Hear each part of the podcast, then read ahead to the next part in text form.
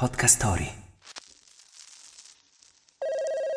Ve li ricordate i telefonini? Quelli piccoli, pieghevoli, con i tasti? Ecco, il 29 giugno del 2007 diventarono a tutti gli effetti oggetti di antiquariato. Perché? Ma perché nacque l'iPhone. Ovviamente. Wake up! Wake up! La tua sveglia quotidiana. Una storia, un avvenimento per farti iniziare la giornata con il piede giusto. Wake up!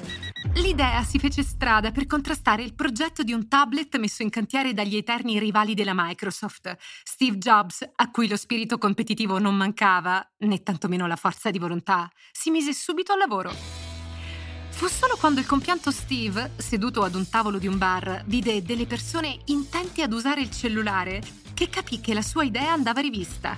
E dall'idea alla messa in atto il passo fu breve. Steve ne rimpicciolì le dimensioni e quello che doveva essere un tablet divenne un telefono, più compatto in mano, ma con le stesse funzioni di un telefono, di un iPod e di un mini computer portatile con tanto di connessione internet.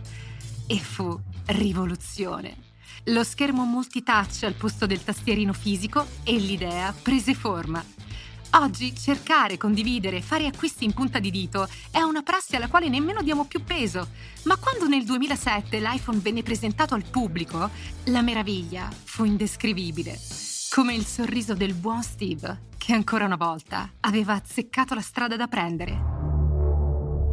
Nel gennaio del 2020 la Apple ha superato il numero di 2 miliardi di melafonini venduti in tutto il mondo. La frase del giorno. Le persone che sono abbastanza folli da pensare di poter cambiare il mondo sono coloro che lo cambiano davvero. Steve Jobs. Il consiglio del giorno. E a proposito di gente folle e rivoluzionaria, ascoltate questo podcast. Forse non sarà Steve Jobs, ma è altrettanto visionario.